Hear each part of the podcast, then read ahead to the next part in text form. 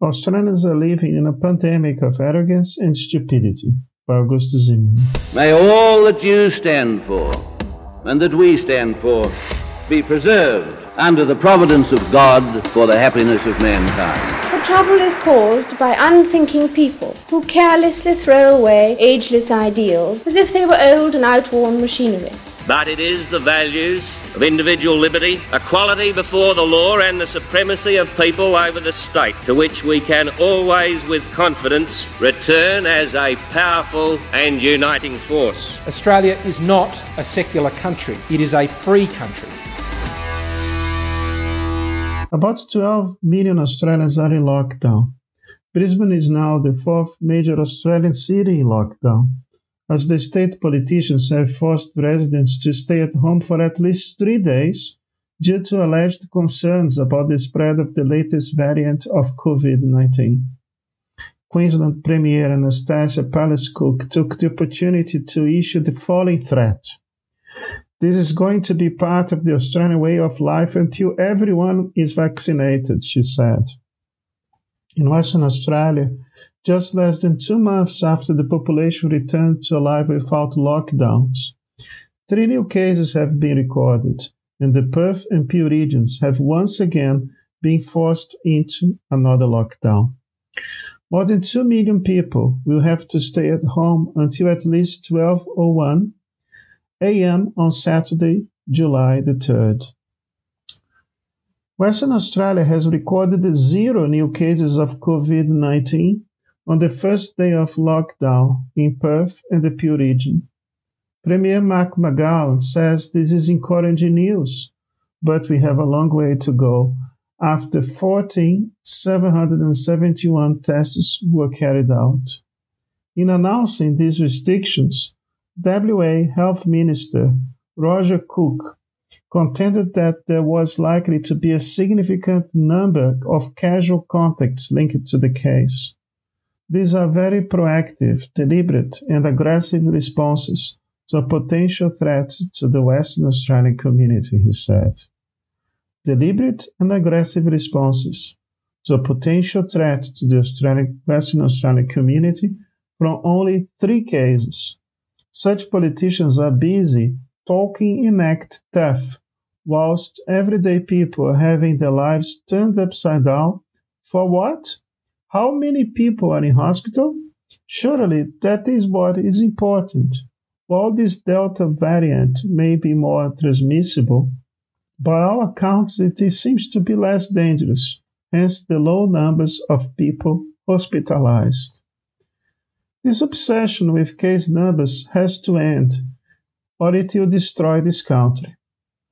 The virus is here to stay, and we have to learn to live with it exactly as Singapore is doing. In Singapore, they have made the rational decision to live with the virus as an endemic disease. Therefore, no quarantine, no goals of zero transmission, and no isolation for close contacts. It's about time we demand an end to lockdowns and daily counting of case numbers. As long as the elderly and frail are protected, the rest of us should be able to get on with our lives and trust our immune system to do its job. As Professor David Flint reminds us in The Spectator Australia, it was none other than the National Cabinet which imposed the lockdown disaster in Australia as the response to the Wuhan virus on the basis of modeling similar to the exaggerations which had constantly emerged from University College London. It was to flatten the curve, in other words, to ensure the hospitals could cope. No one pretended then they could wipe out the Wuhan virus. However, local oligarchs such as Premier McGowan want to eliminate the virus entirely. He says repeatedly at his press conference that he wants to crush the disease. McGowan stated on January the 8th we need to eliminate it. We are an island. We need to use our advantages to eliminate the virus, he said. The WA government has for three times in a row locked up 2 million people in their homes over fears of community spread of coronavirus due, due to a, po- a few positive cases. Last time, the only positive case came from a quarantine hotel, the Mercury Hotel. The Premier had been warned on the 8th of April that the Mercury's air ventilation system presented a serious risk for virus transmission and thus it should not be used for quarantine. Yet this advice was completely ignored. As noted by Caroline Di Russo, a report regarding ventilation was given to the Chief Health Officer on the 8th of April, and then he advised the government that the Mercury Hotel was not fit for hotel quarantine. In the meantime, a person contracted a person contracted COVID-19 at the Mercury before being released into the community. Here is my humble proposal. Every time politicians such as Premier McGowan shut down the state for just a few potential coronavirus cases, they should bear full responsibility personally, including a 50% pay cut. After all, what such politicians need to do is follow world's best practice as exhibited by Taiwan.